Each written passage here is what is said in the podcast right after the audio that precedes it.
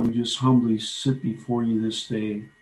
We thank you for all your tender mercies, your loving kindness, and your grace, which is given to us every day, renewed and refreshed. You've given us a brand new day that we can serve you.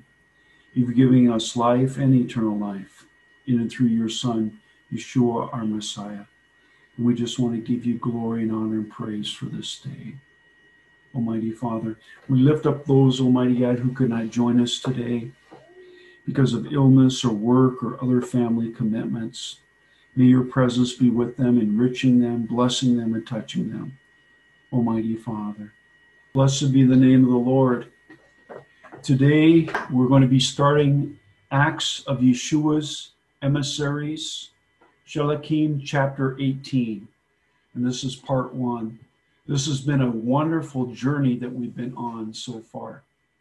As we see the, uh, the apostle Paul Rav Shaul, who's going about and he's raising up other men and women to continue the work because he knows that sometime in the future, just as we should take this in consideration, God desires us to have people in our lives that we speak into their lives and equip them and give them a demonstration of how to live a godly life. And through our example, though we're not perfect, none of us are perfect, God still uses these broken vessels that He's completely restored and healed, and He pours out His Ruach. And know this that though we be broken vessels that the Lord has restored, that He's He has called us holy, He separated us, and He's called us holy, and He's poured His Spirit into us. And not only that, He's transforming our character daily so that we can have the character of Messiah. And this is a transformation process. And as so as we look at the life of Rav and all these other people that we're going to be introduced to today, we see that God receives them right where they are, imperfect, growing, and having a portion of God's word, but not having the full revelation of it. And so this is an onward journey that we have. And what a beautiful journey that God has allowed us to walk therein upon this earth as we mature as believers and as we as we make a talmidim, as we make other disciples, as we spurn one another to good living, to live a godly life. And so now let us turn to the book of Acts, chapter 18 beginning in verse 1.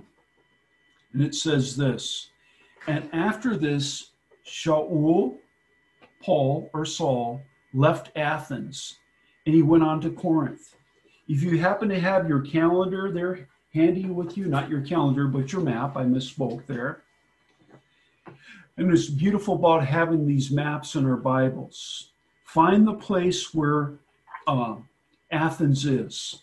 And you'll notice Athens is in present day uh, Greece, which at that time it was a province of Achaia. Okay, now you'll find that on your maps. And then now, uh, as you look at your map, I'm going to hold mine up here really quick so you can see the one that I'm using today. And it's sufficient that you use any type of maps that the Lord has, has provided uh, for you. And this is uh, of Rav Shaul's second missionary journey. He's almost to the completion of that journey, and he's going to be heading on his way in the near future back to Jerusalem. So he can give a report. He'll be going uh, to Antioch later. And so he's in the process of raising up these congregations. And if you notice that between Athens and Corinth, it's approximately 50 to 70 miles, all right? He could have either sailed there, but you can see there's a small body of water there, but it says that he simply traveled. And so that would either be by foot or by uh, by by carts or or or, or small uh, type of apparatus that he'd be tra- traveling by. And so he did, he wasn't able to take a plane or a helicopter or an air balloon and travel. But that was the mode of travel in that day was either by foot by sailing on ship or by going on a cart that was usually drawn by an animal of some sort. And so let us continue with the scripture. After this, Shaul left Athens and he went on to Corinth. And all of us realize this. There are two books that are written to the congregation in Corinth. And so Rav Shaul's in the, in the process of establishing these brand new works within these this city. Goes on to say in verse number two, where he met a Jewish man named Aquila, originally from Pontus. And I'll have you look on your maps later to find the city of Pontus, but let's continue with the scripture. But having recently come with his wife Priscilla from where? From Italy. If you would look now in your maps, they are now currently in Corinth. But now, if you look at your map and you would find the country of Italy, it doesn't tell us where in Italy that they were. And I, I did some research here earlier. So, Italy is approximately around over 2,000 miles from the city of Corinth. Okay. And so, a good day's travel during the first century would be three to five, and, a long day of travel for one day would be 10 miles, unless you were traveling by ship. You could proceed so much quickly. So think about the journey that both uh, Aquila and Priscilla had embarked on going from the country of Italy all to way the way here to Athens. Okay. And these people have never met one another before. So this is a divine encounter, an orchestration of Elohim, God the Father, for these people to meet. So let us go forward here in verse number three. Where he, that's Rav Shaul, met a Jewish man named Aquila, originally from Pontus, but having recently come with his wife Priscilla from Italy. Why did they leave Italy? The second part of the verse, chapter, uh, verse number two, tells us why. Because Claudius, now who's Claudius? He's the emperor of Rome, had issued a decree expelling all Jews from where? From Rome. Okay? And so this is something that he decided to do at that time, this Roman emperor. And you see, Adonai knew that Claudius was going to do this. He knew the direction that Priscilla and Aquila were going to be traveling, and he knew that this divine encounter between Rav Shaul and between uh, Aquila and Priscilla was ordained. Think of the time when Yeshua was to be born in Bethlehem. Where was his, his parents living at the time? Up in Galilee. But what did the word of prophecy say? It stated this that the Messiah was supposed to be born in what city? Bethlehem. Bethlehem, the city of bread. And so there was a decree at that, a census was, was put out for the people who had been born, the men, they would go to their ancestral home. All right. Now that was of great significance. So is this time here where Claudius has now uh, expelled the Jewish people from the city of Rome, from, from Rome. And God is using this situation for a divine encounter. Let's go forward now. So, because Claudius had issued a decree expelling all Jews from Rome, and so now Saul went to see them.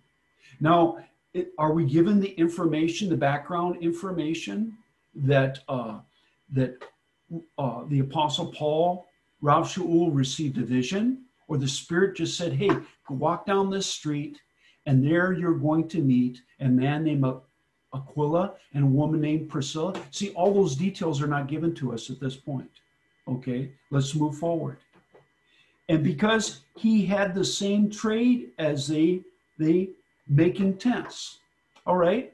I picture this in my mind, and I have a creative mind. Okay. And so possibly Rav Shaul as being led by the Spirit, and he's walking through the marketplace. So, what was their means, Priscilla and Aquila, of providing for themselves? They were tent makers. You see, when Aquila was a young boy, He went to synagogue. He learned about the Tanakh and the Torah. But what was their family trade? Tent making. And some have supposed talit making. Okay. Well, talits sell very, very well where there's a, a Jewish community. But if you're in the diaspora, uh, you have to be uh, flexible. And so they had the ability to either make talits or they had the, the ability to make tents. And to, to do very, very, very good commerce and to do trade and to provide for yourselves. If you, if you were a tent maker, that was a very, very good occupation. Why? Because a lot of people, they traveled during that time. Merchants were constantly traveling. Sometimes they slept in their wagons, and sometimes they would have to pitch their tents up. And if you notice, many times over wagons, there were covered wagons. Well, where'd that canvas, that tent making uh, material come from? And how about the Bedouins and all the other people that were traveling? How about the military? Okay, they needed tents for their for their troops to, to sleep in. And so, um, you know, just in my creative mind, I could see Rav Shaul walking through the marketplace of Corinth, and he notices the this couple here, and he know he knows it Aquila because what would Aquila be wearing? But tzitzit on his on his outer gar- garments. And he, the, Rav Shaul probably walked to them and started admiring and looking at their stitch work. You know what? This was uh, like like they're speaking language to one another because they, they, they had this both trade that they shared with one another.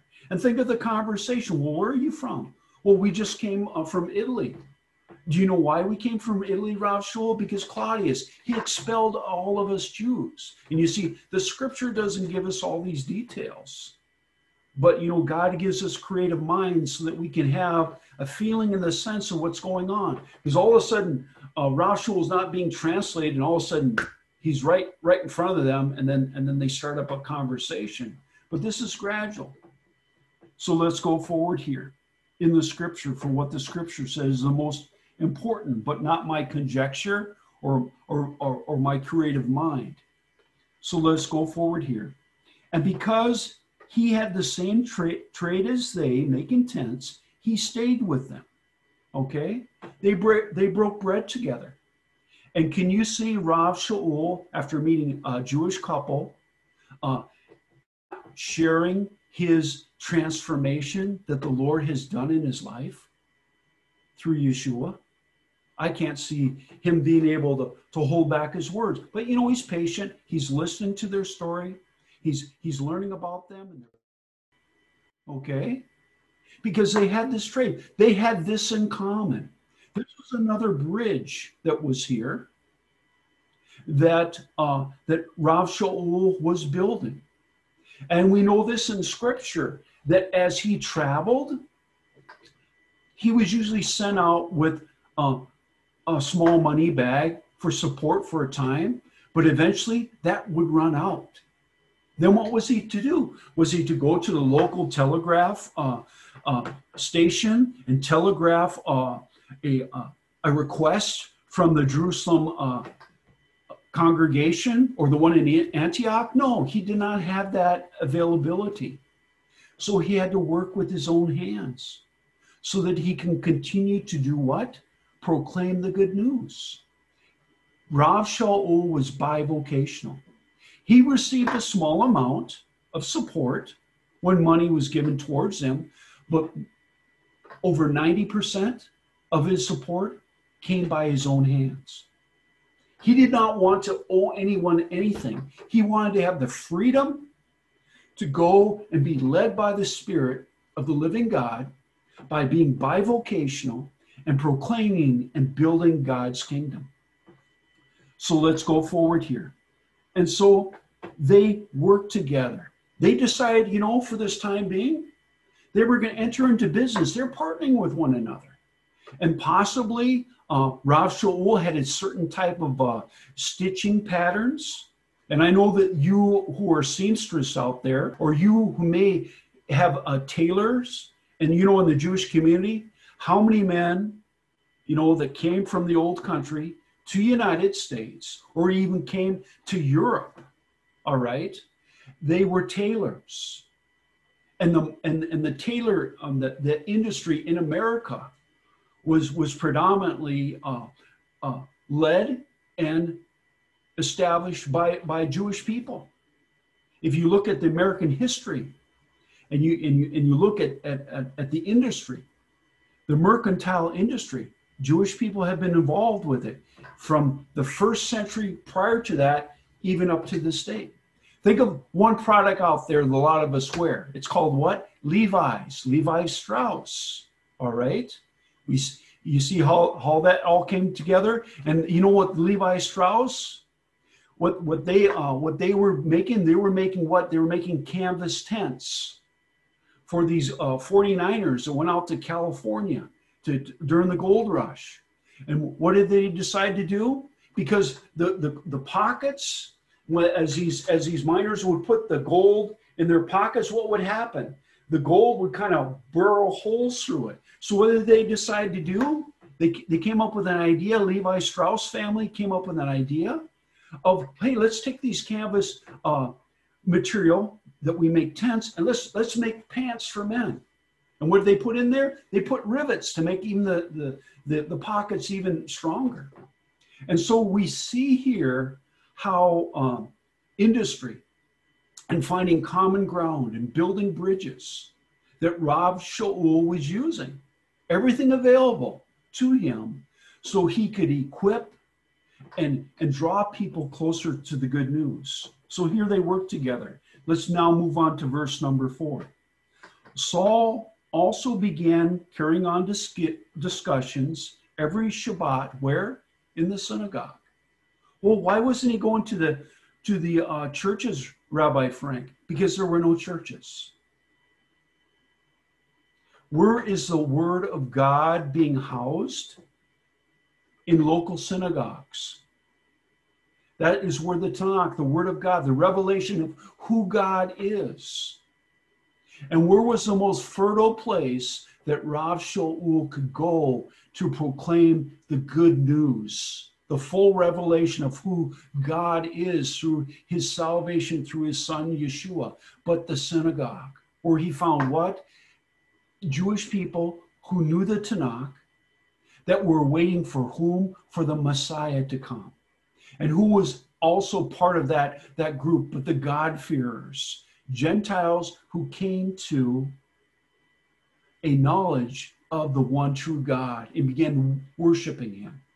So here was a fertile place, the most fertile place to proclaim the good news was at the local synagogues. So let's go forward here.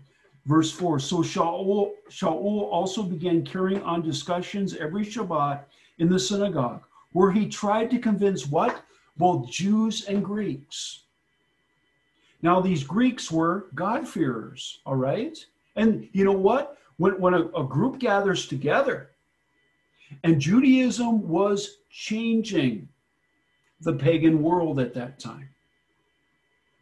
Because there were uh, people from the pagan nations, Greeks and Italians, Romans, they were coming to what? A saving knowledge of the one true God through Yeshua. And so this was a stepping stone because all these pagan gods were failing them. And you know what? God had placed even in the hearts of the of the Gentiles a desire to know God for who he is. So let's go forward here. But now, after Sila and Timothy arrived from where? Macedonia. Take a quick look at your maps. Find Macedonia. Once you find that place, you can see that that's an area, the region because in the prior scripture, Rav Shaul left both uh, Sila and Timothy to stay in that area there because you know what? Rav Shaul was kind of like the spearhead. He was the one that was kind of confronting the Jewish community and the God-fearers. And you know, he would cause uh, disturbance because he was calling, stretching them and he was giving them brand new revelation. And so when the spearhead was removed, those that were part of the spear, the shaft, which was sila and Timothy, they were then left behind to do what? Make the disciples. To help establish whether that synagogue became messianic or not, or where they would be meeting in local homes of God-fearers or Jewish people who came to a saving knowledge and putting their trust in Yeshua. See, this wasn't just simply a evangelistic campaign, but there was opportunities now to raise up leadership. This Silas and this Timothy, because one day Rav was going to be taken out of that scene. He's now getting to be a much older man. And so he's now raising up this next generation that have, have a firm foundation, understanding the Tanakh and living out the Torah according to Yeshua's revelation of Torah. And so this is being established. And that's why they remained. And Rav Shaul went on to Athens by himself. Remember, he sent his bodyguard back, as in chapter 17 speaks. And so now Sila and Timothy are now arriving from Macedonia. Verse number five goes on to say this Shaul felt pressed by urgency of the message, and he testified in depth to the Jews that Yeshua is the Messiah. See, not only is he, is he opening up the Tanakh in the synagogue there, and opening up their eyes and getting into the Midrash of debate, but also he's giving his personal testimony of how he came to be a follower of the way.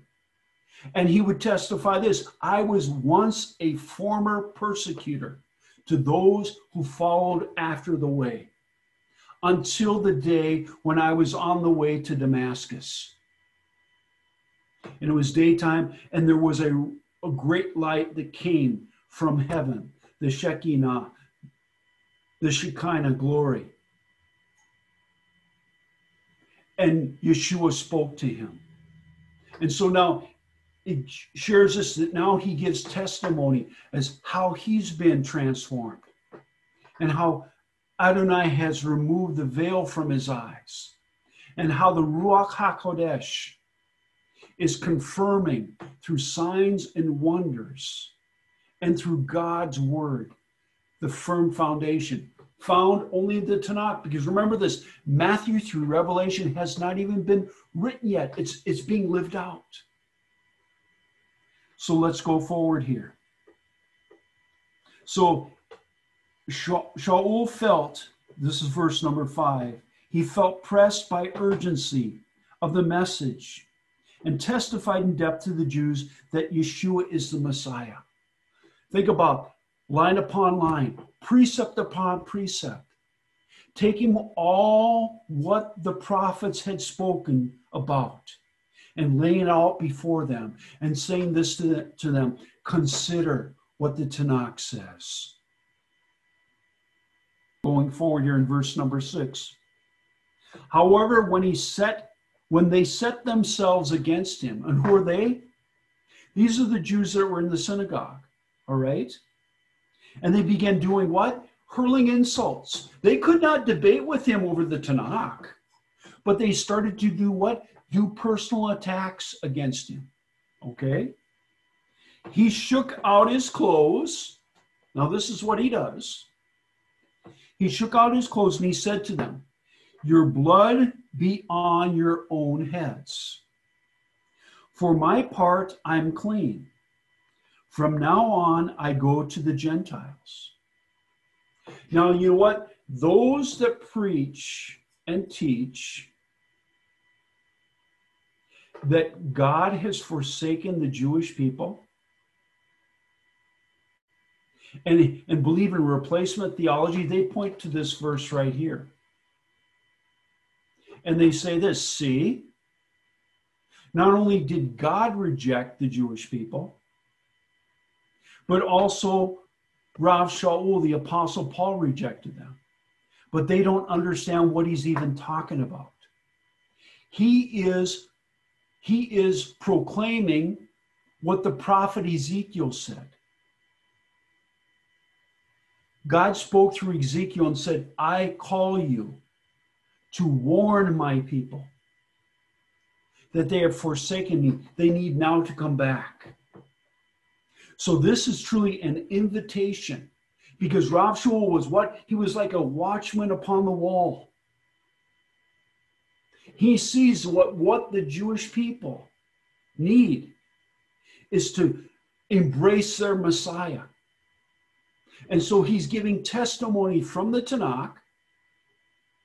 And so now he's calling them on the carpet.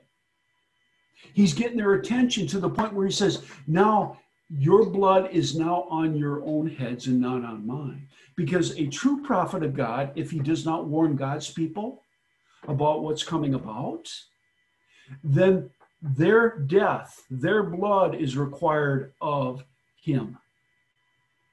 And so he says, I'm now clean. I've now proclaimed the good news to you from the Tanakh about Messiah. Now you must choose for yourselves. Let's go forward here. I must read this again. Verse 6 However, when they set themselves against him, and those were the Jews in the synagogue that did not receive the revelation of Yeshua as being the Messiah, set themselves against him, they began hurling insults. It became personal. They began attacking him personal. And he shook out his clothes and said to them, Your blood be on your own heads. For my part, I am clean. From now on, I will go to the Gentiles.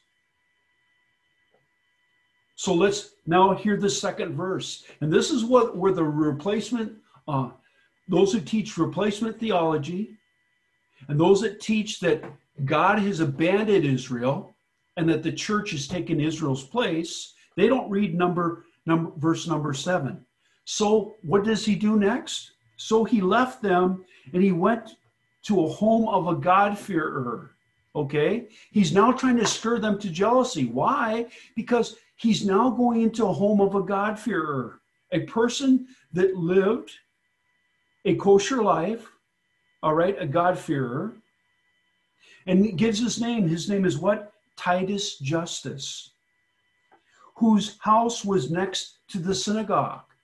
So is he? For, eh, So is Rav Shaul forsaking his people? Absolutely not.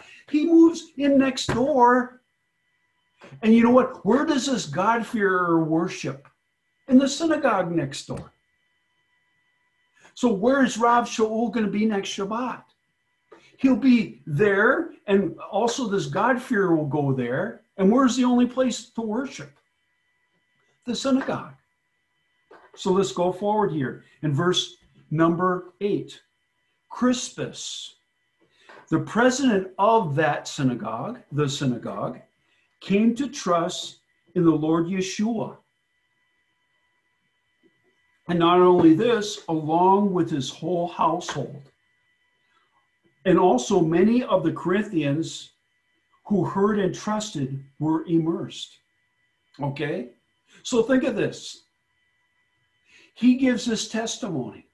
And Crispus, who's taking all this information in, and he's seen Rav Shaul demonstrate to them into the Tanakh, prove to them that Yeshua is the Messiah.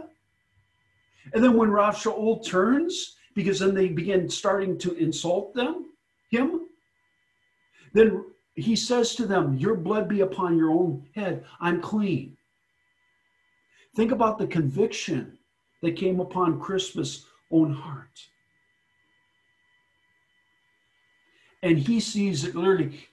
Uh, is calling him out and says, You know what? If you don't receive this revelation from God, your blood is on your own head. And don't th- think about this a little bit more in depth. Not only his own head, but also his wife and his children and his grandchildren and also everyone within that local synagogue. Can you imagine that? The day that they see Crispus acknowledging Yeshua as the Messiah. I mean, this is the president of the synagogue. And not only he, but also his wife and his children all become immersed. And you know who's doing the immersing? Rav Shaul. So has he forsaken his Jewish people? Absolutely not. See, if you simply read through the scripture and you do not dig and investigate, these things are missed. But they're there. So going forward here, I got to read verse 8 again. Crispus, the president of the synagogue. There's one synagogue in Corinth. Going forward here. He came to trust in the Lord Yeshua along with his whole household. Also, many of the Corinthians who had heard and trusted were immersed. The God-fearers are being immersed and coming to a saving knowledge of who Messiah Yeshua is. Verse 9 One night in a vision, the Lord said to Shaul, Don't be afraid, but speak right up and don't stop. When we're being attacked, and notice this Rav Shaul is being attacked by his own community, the Jewish community, which he never forsook. They're giving him personal insults. Think of the time when he was locked into stocks and his back was opened up, and Silas is right next to him. Barnabas is, is facing these things too. He's had persecution upon persecution upon persecution, but the Spirit of living God is saying to him, Stop right now. And here is a prophetic word to him for him to remain, to stand tall. I have to read that verse again. One night in a vision, the Lord said to Shaul, Don't be afraid, but speak right up and don't stop. Verse 10 Because what? I'm with you. Do you need anyone else? When the Lord says, I'm with you? Are you kidding me? When God's telling you to do something, He says, I'm with you. He's giving, He's building up Rav Shaul's faith. Let's go forward. Verse 10 because I'm with you, and no one will succeed in harming you. Did you hear that? That's a promise for this time in Rav Shaul that no one will be successful in harming you. Because what had they done in the past? They sent him on because he was a spearhead. They sent him on. They lowered him down in a basket at one occasion and he moved on. But now Yeshua is saying, You stand, you stand firm. You don't move to the left, you don't move to the right, you stay right here and know this I'm with you, and I will make it so no one's going to harm you. They may insult you, but no one's going to harm you. Let's go forward here. Verse 10 because I'm with you, and no one will succeed in harming you. For I have many people in this city. So, what does it say here?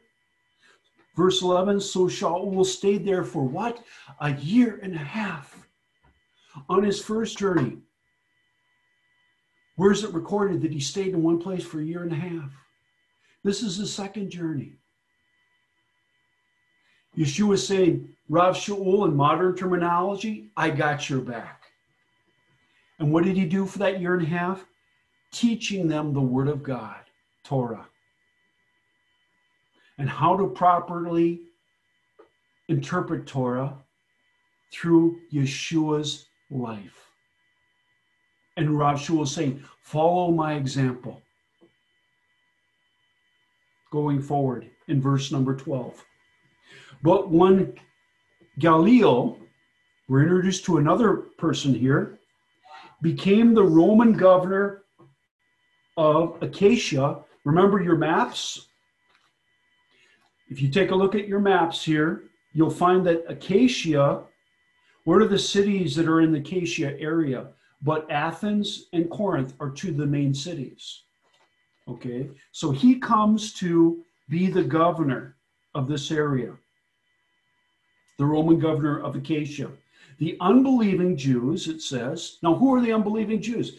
Does that say they don't believe that that that uh, in the Torah? No, they are unbelieving in the revelation of who Yeshua is as the Messiah. All right. So these unbelieving uh, Jews made a concern attack on whom? On Shaul, and so they're threatening him. And what does the scripture say? And they took him to court. Now, now, are, are, are, they bringing him before a form of the Sanhedrin that's in Corinth? No, because that was not there. There was just a major synagogue in Corinth. So they're bringing him to the secular courts. Why? Because they're going to make an accusation against him that he's breaking secular laws, it appears. So let's see what the scripture says. Verse 13 saying, This man is trying to persuade people to worship God in ways that violate Torah. So there, that was their charge in the secular court. Okay? Shaul was now about to open his mouth. Okay? He's ready to defend himself, just as he did prior. Remember, he was brought before secular courts before. But before now, he can even speak what happens? When Gallio said to the Jews, and I must underline this, he's saying to those unbelieving Jews who had brought Rav Shaul to court.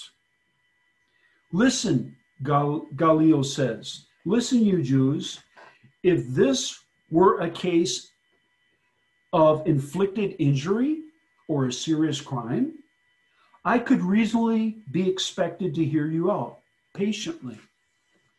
But since it involves questions about words and names of your own law, then you must deal with it yourselves. I flatly refuse to judge such matters. And he had them what? Ejected from the court. Okay? That accusation that lawsuit was thrown out of the secular courts. And I have to tell you this this guy was a Roman governor, and they weren't uh, simply the bailiff walked up to them and then and then gently removed them. No, he would have Roman soldiers grab those unbelieving Jews and drag them along with Rav Shaul outside the court's premises. That's what's taking place here. Because Gallio was like this you're wasting your time. I believe he's really, really irritated.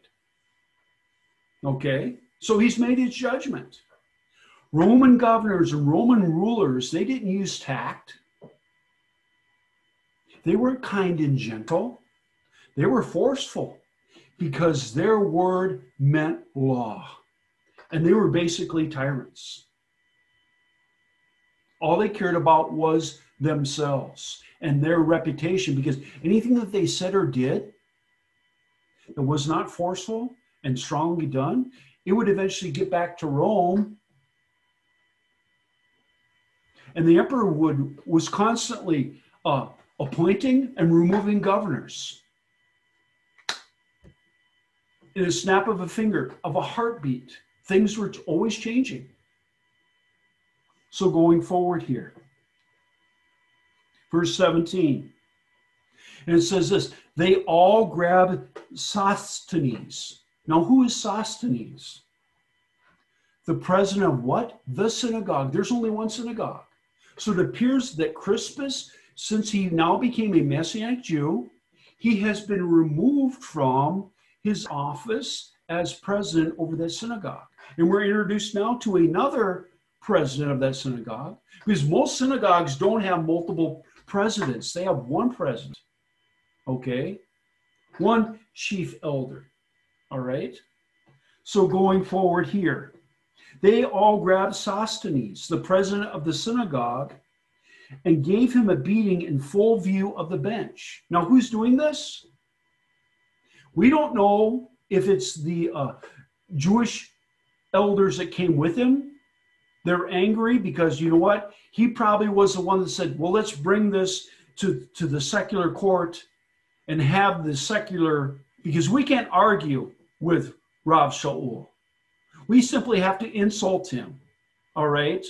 So here's a way that we can get back at him. All right.